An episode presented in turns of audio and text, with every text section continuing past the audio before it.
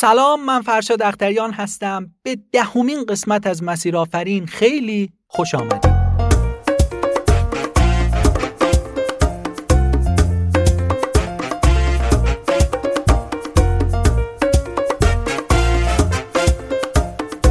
در مسیر آفرین افراد موفق و بهترین کارآفرین ها از تجربه های کلیدی و داستانشون خواهند گفت که این تجربه ها کمک می‌کنه تا مسیر موفقیت شما هموارتر بشه. پس لطفا تا آخر همراه من باشید.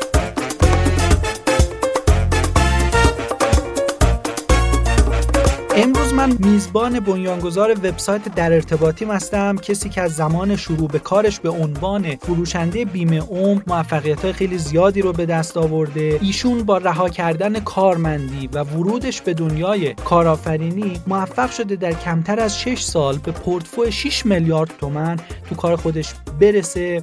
اگه می‌خواید بدونید چرا کارمندی رو ول کرد با چقدر سرمایه کارش رو شروع کرد و در کل چرا اینقدر موفق شده صحبت های ما رو در این اپیزود از پادکست از دست ندید. ایشون کسی نیست جز علی لطفی بنیانگذار وبسایت در ارتباطی سلام آقای لطفی امیدوارم حالتون خیلی خوب باشه. ممنون از حضورتون در پادکست مسیر آفرین. سلام خوشحالم که با هم در ارتباطیم از این طریق. من علی لطفی ام بنیانگذار در ارتباطیم. مدرس بازاریابی بیمه و در خدمت شما هستم. آقای لطفی عزیز می‌خوایم برگردیم و یه فلش بکی بزنیم به زمانی که شما می‌خواستید وارد بله. همین بیمه بشید. اون زمان دقیقا کجا بود و از چه نقطه شما شروع کردید؟ داستان ورود به بیمه من با سال 91 بودش. من قبل از اینکه وارد کار بیمه بشم توی شرکتی مشاور ایزو بودم. یعنی اولش به عنوان کارآموز رفتم بعد خوب فعالیت کردم منو استخدامم کردن. ماها شرکتمون کمک می‌کرد به کارخونه ها که بتونن گواهینامه های ایزو بگیرن. ایزو 9001 10002 18000 16000 دفتر ما اون موقع بالای دانشگاه صنعتی شریف بود. آره خیابون تیموری. خونه پدرم که اون موقع باهاش زندگی می‌کردم تو مینیسیتی تهران بود یعنی شمال شرق. و کارخونه هایی که باش قرارداد میبستش این شرکت عموما یا چاردونگه بودن یا جاجرو. یعنی هر روز من باید چهار صبح بیدار می‌شدم هشت می‌رسیدم دم در کارخونه کارم تموم می‌شد. شیش ده شب می‌رسیدم خونه. ده شب که می‌رسیدم خونه باید چیکار می‌کردم؟ باید میخوابیدم. اگه نمیخوابیدم فرداد بیدار نمی‌شدم. دوباره هفته بعد جمعه ها هم دقیقا باید استراحت می‌کرد حالا اینکه چی شده بود؟ من رفته بودم سر این کاره اونم خودش یه داستان جداگونه یا ولی من دیدم یه هفته دو هفته یه ماه شیش ماه از زندگیم یهویی گذشت. و اینکه هیچ چیزی از زندگیم نمی‌بینم. حالا پولامو جمع می‌کردم یه ماشینی میخریدم به جای چهار صبح پنج صبح را میافتادم. به جای ده شب نه شب می‌رسیدم. ولی باز اصلیتش همون بود. چیزی که بیشتر اون زندگی کارمندی منو ترسوند این بود که من بین یه سری همکارایی بودم که اونا ده بی سی سال بود که وضعیت زندگیشون دقیقا همین بود. یعنی اینکه ده 20 سال بود که شنبه تا پنجشنبه سر کار بودن و میخوابیدن و جمعه هم میخوابیدن که بتونن یه هفته دیگه دووم بیارن. تنها موقعی که اینا زندگی می‌کردن تعطیلات عید بودش. همه عشقشون این بود که مثلا تعطیلات برن یه سمتی. حالا اونایی که تازه وارد کار شده بودن می‌رفتن روستاشون. اونایی که مثلا ده سال سابقه کار داشتن پولشون می‌رسید برن اصفهان برن تبریز برن مشهد تو تعطیلات. اونایی که مثلا سی سال پول جمع کرده بودن بله. می‌تونستن یه سفر خارج برن. ولی اتفاق بدی که من دیدم این بود که 20 فروردین همون آدم ده اسفند می شدن و دوباره برمیگشتن به اون زندگی روتین و خسته کننده شون خب من نمی‌خواستم این اتفاق واسه من بیفته. و سریع تصمیم گرفتم که از زندگی کارمندی بیام بیرون و اونجا استعفا دادم. تو همین اوضاع بودش که همین بساط بود که یهویی یکی از دوستان گفتش یه دفتر بیمه یه فرصت کاری است من رفتم اونجا تو هم چون رفیقمی بیا بریم اونجا. خب منو به عنوان یه آدم سخت کوش میشناختن که هر جایی میرم عین تراکتور کار می‌کنم. واسه همین دیدن که تو اون دفتر بیمه می‌تونه واسه من خوب باشه. همون اول به اون رفیقم گفتم ببین اگه دو... یه جای دیگه کارمندی باشه من اصلا دوست ندارم باشم. نمی‌خوام شرکت بکنم. ترجیح میدم از گشنگی بمیرم. ولی این کار انجام ندم. ولی وقتی بیمه رو شروع کردم دیدم اونقدر شبیه کارمندی که قبلا من دیده بودم نبود. یعنی ساعت کاریم دست خودمه سطح درآمدم و خودم انتخاب می‌کنم. اینکه کی برم سر کار کی برمیگردم و خودم انتخاب می‌کنم. و یه شیوه جدیدی از کسب و کار رو اونجا من دیدم. همین بود که جذبش شدم. خب من هیچ چیزی هم در مورد فروش نمی‌دونستم. ولی همون ترس از دوباره کارمند شدن باعث شد که من دووم بیارم تلاش بکنم که ارتباط برقرار کردم با آدما رو یاد بگیرم فروش رو یاد بگیرم و بتونم کم کم پیش برم. این داستان ورود من به بیمه بودش. بیمه خب یه سری شرایطش متفاوته از بازار یا اینکه از صنعت و چون آره. بیمه هم بحثش فروشه. حالا چقدر متفاوته؟ این رو می‌تونید برای ما یک مقدار بیشتر باز کنید. آره. فروش بیمه دو تا جنبه خیلی متفاوته با بقیه فروش ها یه قسمتش سختش می‌کنه. یکی هم می‌خوام از منفعتش آره. بگم. سختیش اینه که چیزی که یک نماینده بیمه میفروشه وجود نداره. یعنی ما صرفا داریم احتمال اتفاق افتادن یک خطری رو میفروشیم که آدم ها دوست ندارن راجبش فکر کنن و ناخداگاه حذف می‌کنن با فیلترهای ذهنیشون واسه همین معروفه که فروش بیمه یکی از سختترین فروش هاست تو دنیا. اما اون قسمت مثبتش واسه یک نماینده بیمه اینه که قیمت رو ما انتخاب نمی کنیم واسه همین خیلی از دست پیچاندن هایی که تو بازار هست شامورتی بازی هایی که تو بازار هست رو ما نیاز نیست یاد بگیریم. و آدمایی که تو صنعت بیمه هستن واقعا خیلی صادقانه خالصانه دارن کار می‌کنن. نمی‌تونه اصلا امکان این که من بخوام با مشتری رو بد تا بکنم گولش بزنم وجود نداره. چون نرخ من تعیین نمی کنم قیمتم دست من نیست. صرفا مهارتی که لازمه واسه اینکه به آدما بفهمونم چه چیزی دارم می‌خرن. منافعی که به دست میارن چیه رو کسب بکنم تو بیمه خیلی می‌تونم پول در بیارم. یعنی اینکه اگه من از صد اون عامل اول رد بشم خیلی خوب می‌تونم کسب درآمد بکنم و هر چقدر صادق تر باشم ساده تر باشم مشتری های بیشتری به دست میارم. یعنی تنها ترفند من تا موقعی که تو صنعت بیمه بودم همین بود که بتونم صادقانه با آدما صحبت بکنم. آیه لطفی شما گفتید که فروختن بیمه یکی از سختترین کارهاست و من می‌خوام یه مقدار عمومیش بکنم چون یه جایی میخوندم که بیمه حالا در کل میگم کاری که قرار نبشنوید توش بله. واقعا کار سختیه. یعنی نشنیدن جزو سختترین کاراست چرا؟ چون شما دو بار سه بار چهار بار که نمیشنوید اعتماد به نفستون سقوط می‌کنه و دیگه نمی‌تونید کار بکنید. بیمه هم جزو همون کاراست به قول شما یه کار سختیه که شما میرید یه اتفاقی رو که نیفتاده می‌خواید اون رو بفروشید به طرف مقابل و اونم به صورت دیفالت شاید همون جوابش اول کار نه.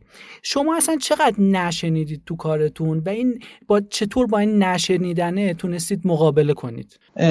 همه آدم ها همونجور که خودتون گفتین از نشنیدن بدشون میاد. دلیلش هم اینه که بله. خب ما به خودمون می‌گیریم. یعنی اینکه فکر می‌کنیم وقتی یه نفر گفت نه به من گفته نه.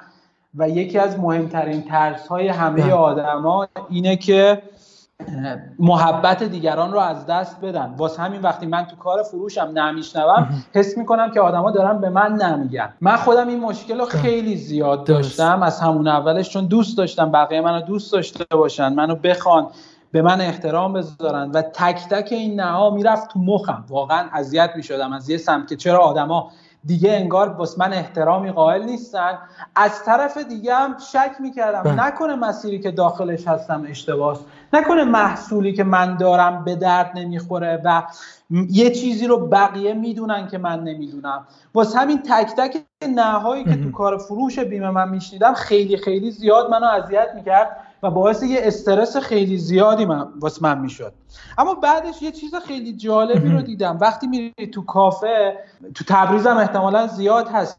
میان چای میچرخونن. بله. ازتون می‌پرسن چای میل داریم؟ و شما بله. میگین نه. اون طرف ناراحت نمیشه چای ها رو بریزه زمین. وای چرا به من نگفتن؟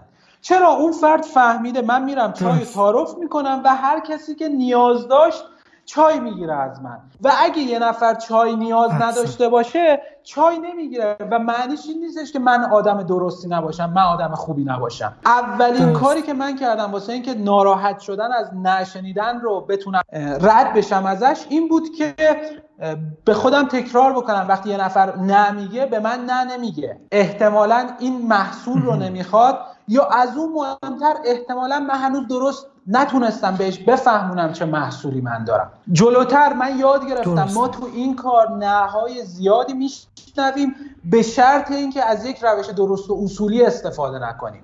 یعنی اینکه الان که من به گذشتم نگاه می‌کنم می‌بینم خیلی از کسایی که به من نگفتن اگه الان جلو من وایستن اگه الان برم سمتشون نمی‌تونن به من نه بگن. در حالی که این اتفاق هم واسه من زیاد افتاد. من هرچه رشد می‌کردم پیشرفت می‌کردم بیشتر تمرین می‌کردم نهای کمتری میشنیدم. چرا؟ یه جایی به بعد یاد گرفتم من اگه یک فرایندی رو پیش بگیرم آدما حرف منو درست متوجه میشن محصول من رو بهتر درک می‌کنن می‌فهمن چه نفعی واسهشون داره و آره بیشتری می‌گیرن حالا اگه تو این زمینه کسایی که دارن پادکست شما رو میشنون نیازمند یک منبعی هستن یه کتاب خیلی کوچیک و نازکی هست به اسم فروشنده یک دقیقه ای که داخل اون متدی رو آموزش میده که چطور شما می‌تونید بهتر محصول خدماتتون رو بفروشید. خیلی هم قشنگ نوشته. داستان یک فردیه که خوب نمی‌تونه بفروشه میره پیش چند تا متخصص فروش اون افراد. اینو کمکش می‌کنن راهنماییش می‌کنن. تا تبدیل به فروشنده یک دقیقه ای بشه. بسیار.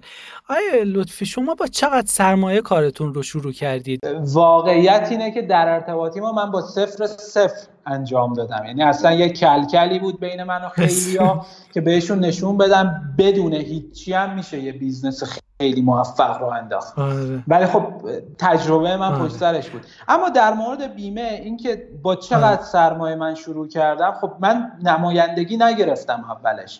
یکی از شانس های بزرگی که من آوردم تو کار بیمه این بود که از مسیر درست وارد کسب و کار بیمه شدم. روشی که مرسومه و اکثرا دنبالشن اینه که اینه که میرن پیش شرکت های بیمه درخواست نمایندگی می‌کنن.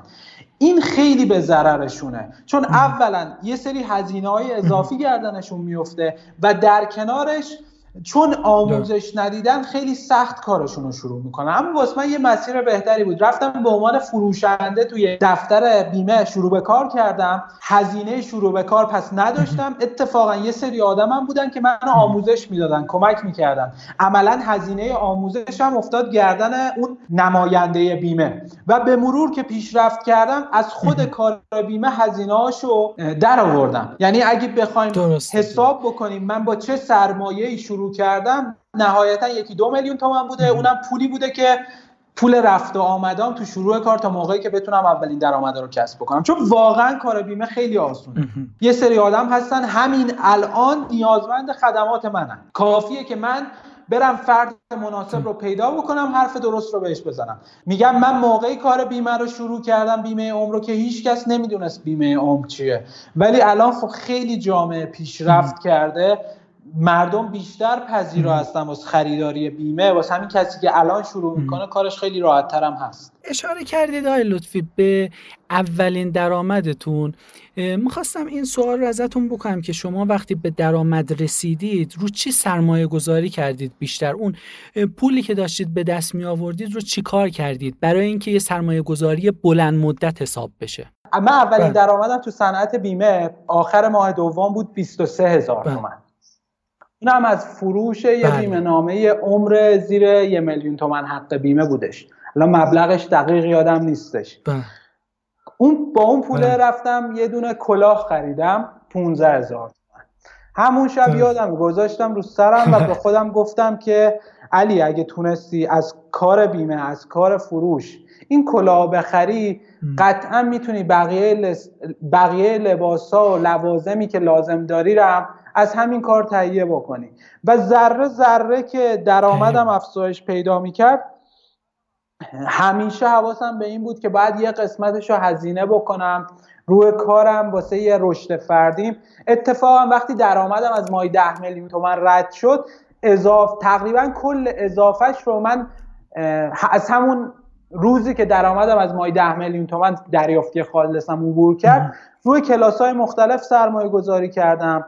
ثبت نام کردم که مهارت های جدید به دست بیارم و هزینه شبکه سازی به آدم های جدید کردم تا بتونم با آدم های بیشتری آشنا بشم. ایده در ارتباطیم از کجا به ذهنتون رسید؟ من یه سری اتفاقات پشت سرم افتاد که اول 96 می‌خواستم از صنعت بله. بیمه خارج بشم چون همونجور که گفتین خیلی زود رسیده بودم آخرش. یعنی اینکه من خوب بله. فروخته بودم تیم سازی کرده بودم کار اجرایی انجام داده بودم. پروژه ملی پیش برده بودم کار مدیریتی انجام داده بودم کار آموزشی انجام داده بودم و می‌دیدم تو صنعت بیمه دیگه چیز بیشتری نیست من یاد بگیرم. بابت همین می‌خواستم که وارد یک business جدیدی بشم یه کار جدیدی انجام بدم. و تو تلاش های مختلفی که تو سال 96 داشتم اکثرش رو شکست خوردم. مثلا یه پروژه رو شروع کردیم که قبل اینکه استارت بخوره 400 میلیون تومن پول واسش هزینه کردم من و به این نتیجه رسیدیم این پروژه نشدنیه. بابت همین از مخلوط اینا به این تصمیم رسیدم که business بعدی من باید بدون پول باشه.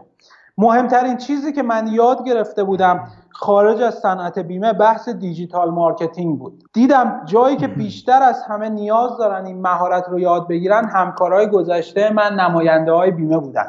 پس تصمیم گرفتم که یه مدتی رو صرف این بکنم که digital marketing رو به نماینده های بیمه آموزش بدم و در کنارش بتونم یک سری خدماتی رو بهشون ارائه بدم. خب این ارتباطاتی که من کسب کرده بودم باعث شده بود با یک طیف وسیع از متخصص های digital marketing متخصص های کسب و کارهای اینترنتی آشنا بشم. یه مسئله ای که تو صنعت بیمه خیلی جالبه شما بدونید اینه که نماینده های بیمه به یک زبونی صحبت می‌کنن که فقط خودشون متوجه میشن. یعنی اینکه بله. خیلی خوب علم فروش رو یاد گرفتن هنر ساخت کسب و کار رو یاد گرفتن.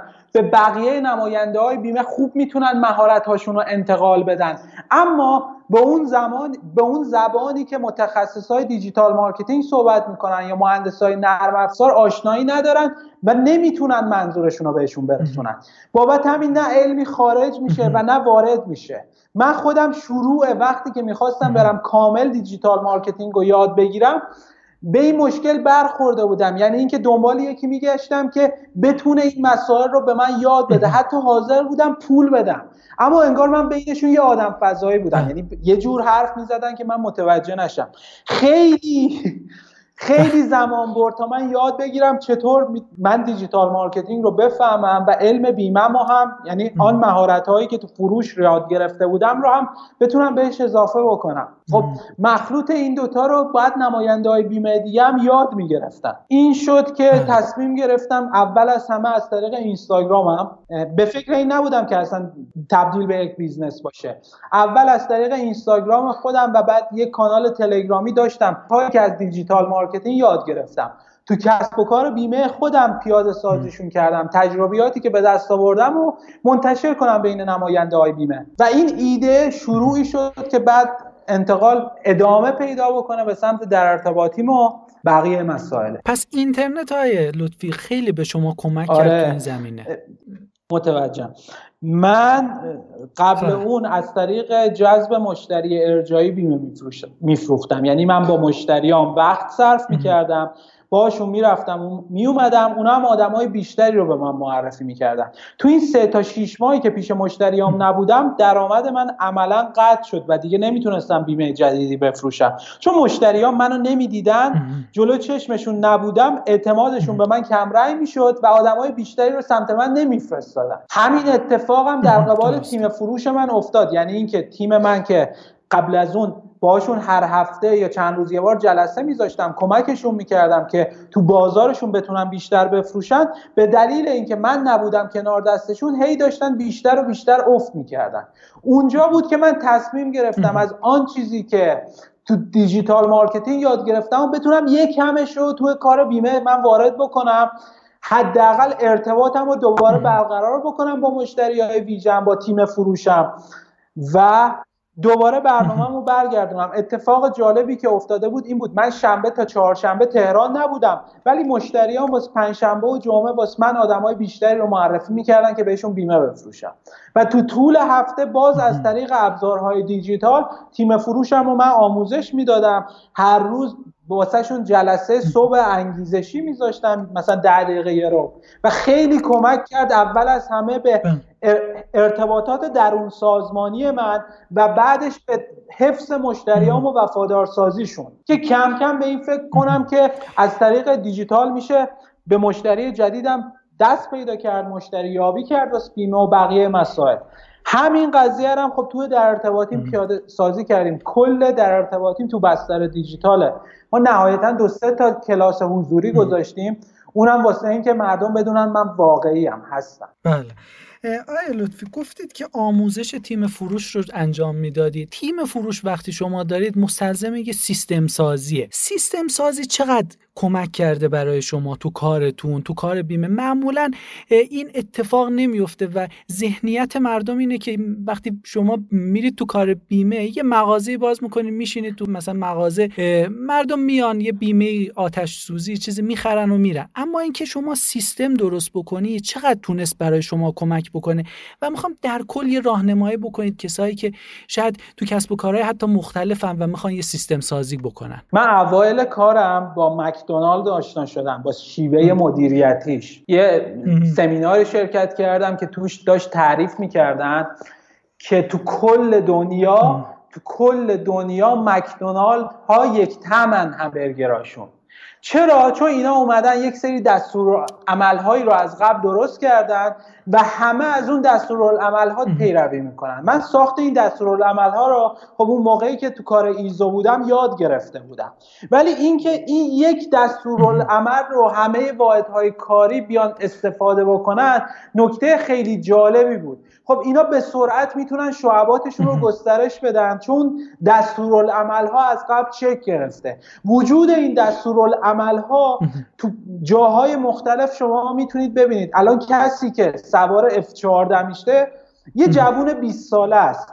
مامان این جوون حتی حاضر نیست سویچ پرایدش رو به این بسپره اما این F14 چند میلیارد دلاری رو اجازه میدن سوار بشه. چرا؟ چون یک فرد متخصصی کنار دستش هست. که یک چکلیستی همراهش داره بررسی می‌کنه. یک چکلیست واسه قبل پروازه یک چکلیست واسه حین پروازه یک چکلیست واسه بعد پروازه و یک چکلیست واسه همه این چکلیست هاست خب منم دوست داشتم همچین مسئله ای رو توی کار خودم داشته باشم.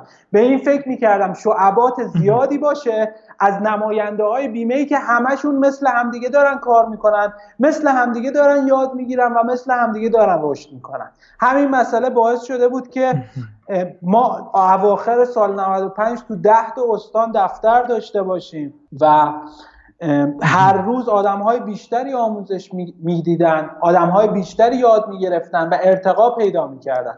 اتفاقا نکته قسمت خیلی خوبی که داشتیم به سمتش می‌رفتیم این بود که تو همه شعباتمون با یک کیفیت یکسان و با یک استاندارد یکسانی به مشتریا خدمات داده بشه. حتی ما این سیستم رو وارد بحث فروشمون هم کرده بودیم. یعنی اینکه ما یک سری سناریوهایی آماده کرده بودیم. نه تنها بر اساس این تیم فروشمون آموزش می‌دیدن بر اساس همین می اومدن بیمه رو معرفی می‌کردن. خب واسه ما خیلی مهم بود که وقتی بیمه اون معرفی میشه به مشتریامون چیزی از قلم نیفته. خدای نکرده دروغی بهشون گفته نشه یا بزرگ نمایی نشه. واسه اینکه این اتفاق بیفته خب ما چک لیست هایی واسه معرفی داشتیم که طبق اونا افراد پیش برن. و خیالمون راحت بود که کمترین میزان بازخریدی و فسخ رو داشتیم. کمترین میزان نارضایتی رو داشتیم. و نقطه قشنگترش این بود من موقعی که تو یکی از این استانا بودم از نقطه استان دیگه داشتم پول در می روزهایی بود که من مسافرت بودم و حساب می‌کردم دو برابر هزینه‌ای که تو مسافرت کردم داشتم پول در می آوردم. موقعی بود که یک ساعت با دوستان می‌رفتیم بیرون نهار میخوردیم و برمیگشتیم. و می‌دیدم چندین برابر اون نهاری که خوردم و داشتم پول در می آوردم بدون اینکه خبردار بشم. همه داشتن بر اساس یک سیستم کار می‌کردن پیشرفت می‌کردن و جلو می‌رفتن. اتفاق قشنگتر از اون اینه که لازم نیست شما مثل من متخصص بشین تو مدیریت و آموزش منابع انسانی امروز تا یک سیستم داشته باشین. یک وبسایت یک وبسایت می‌تونه همه این کارا رو واسهتون انجام بده.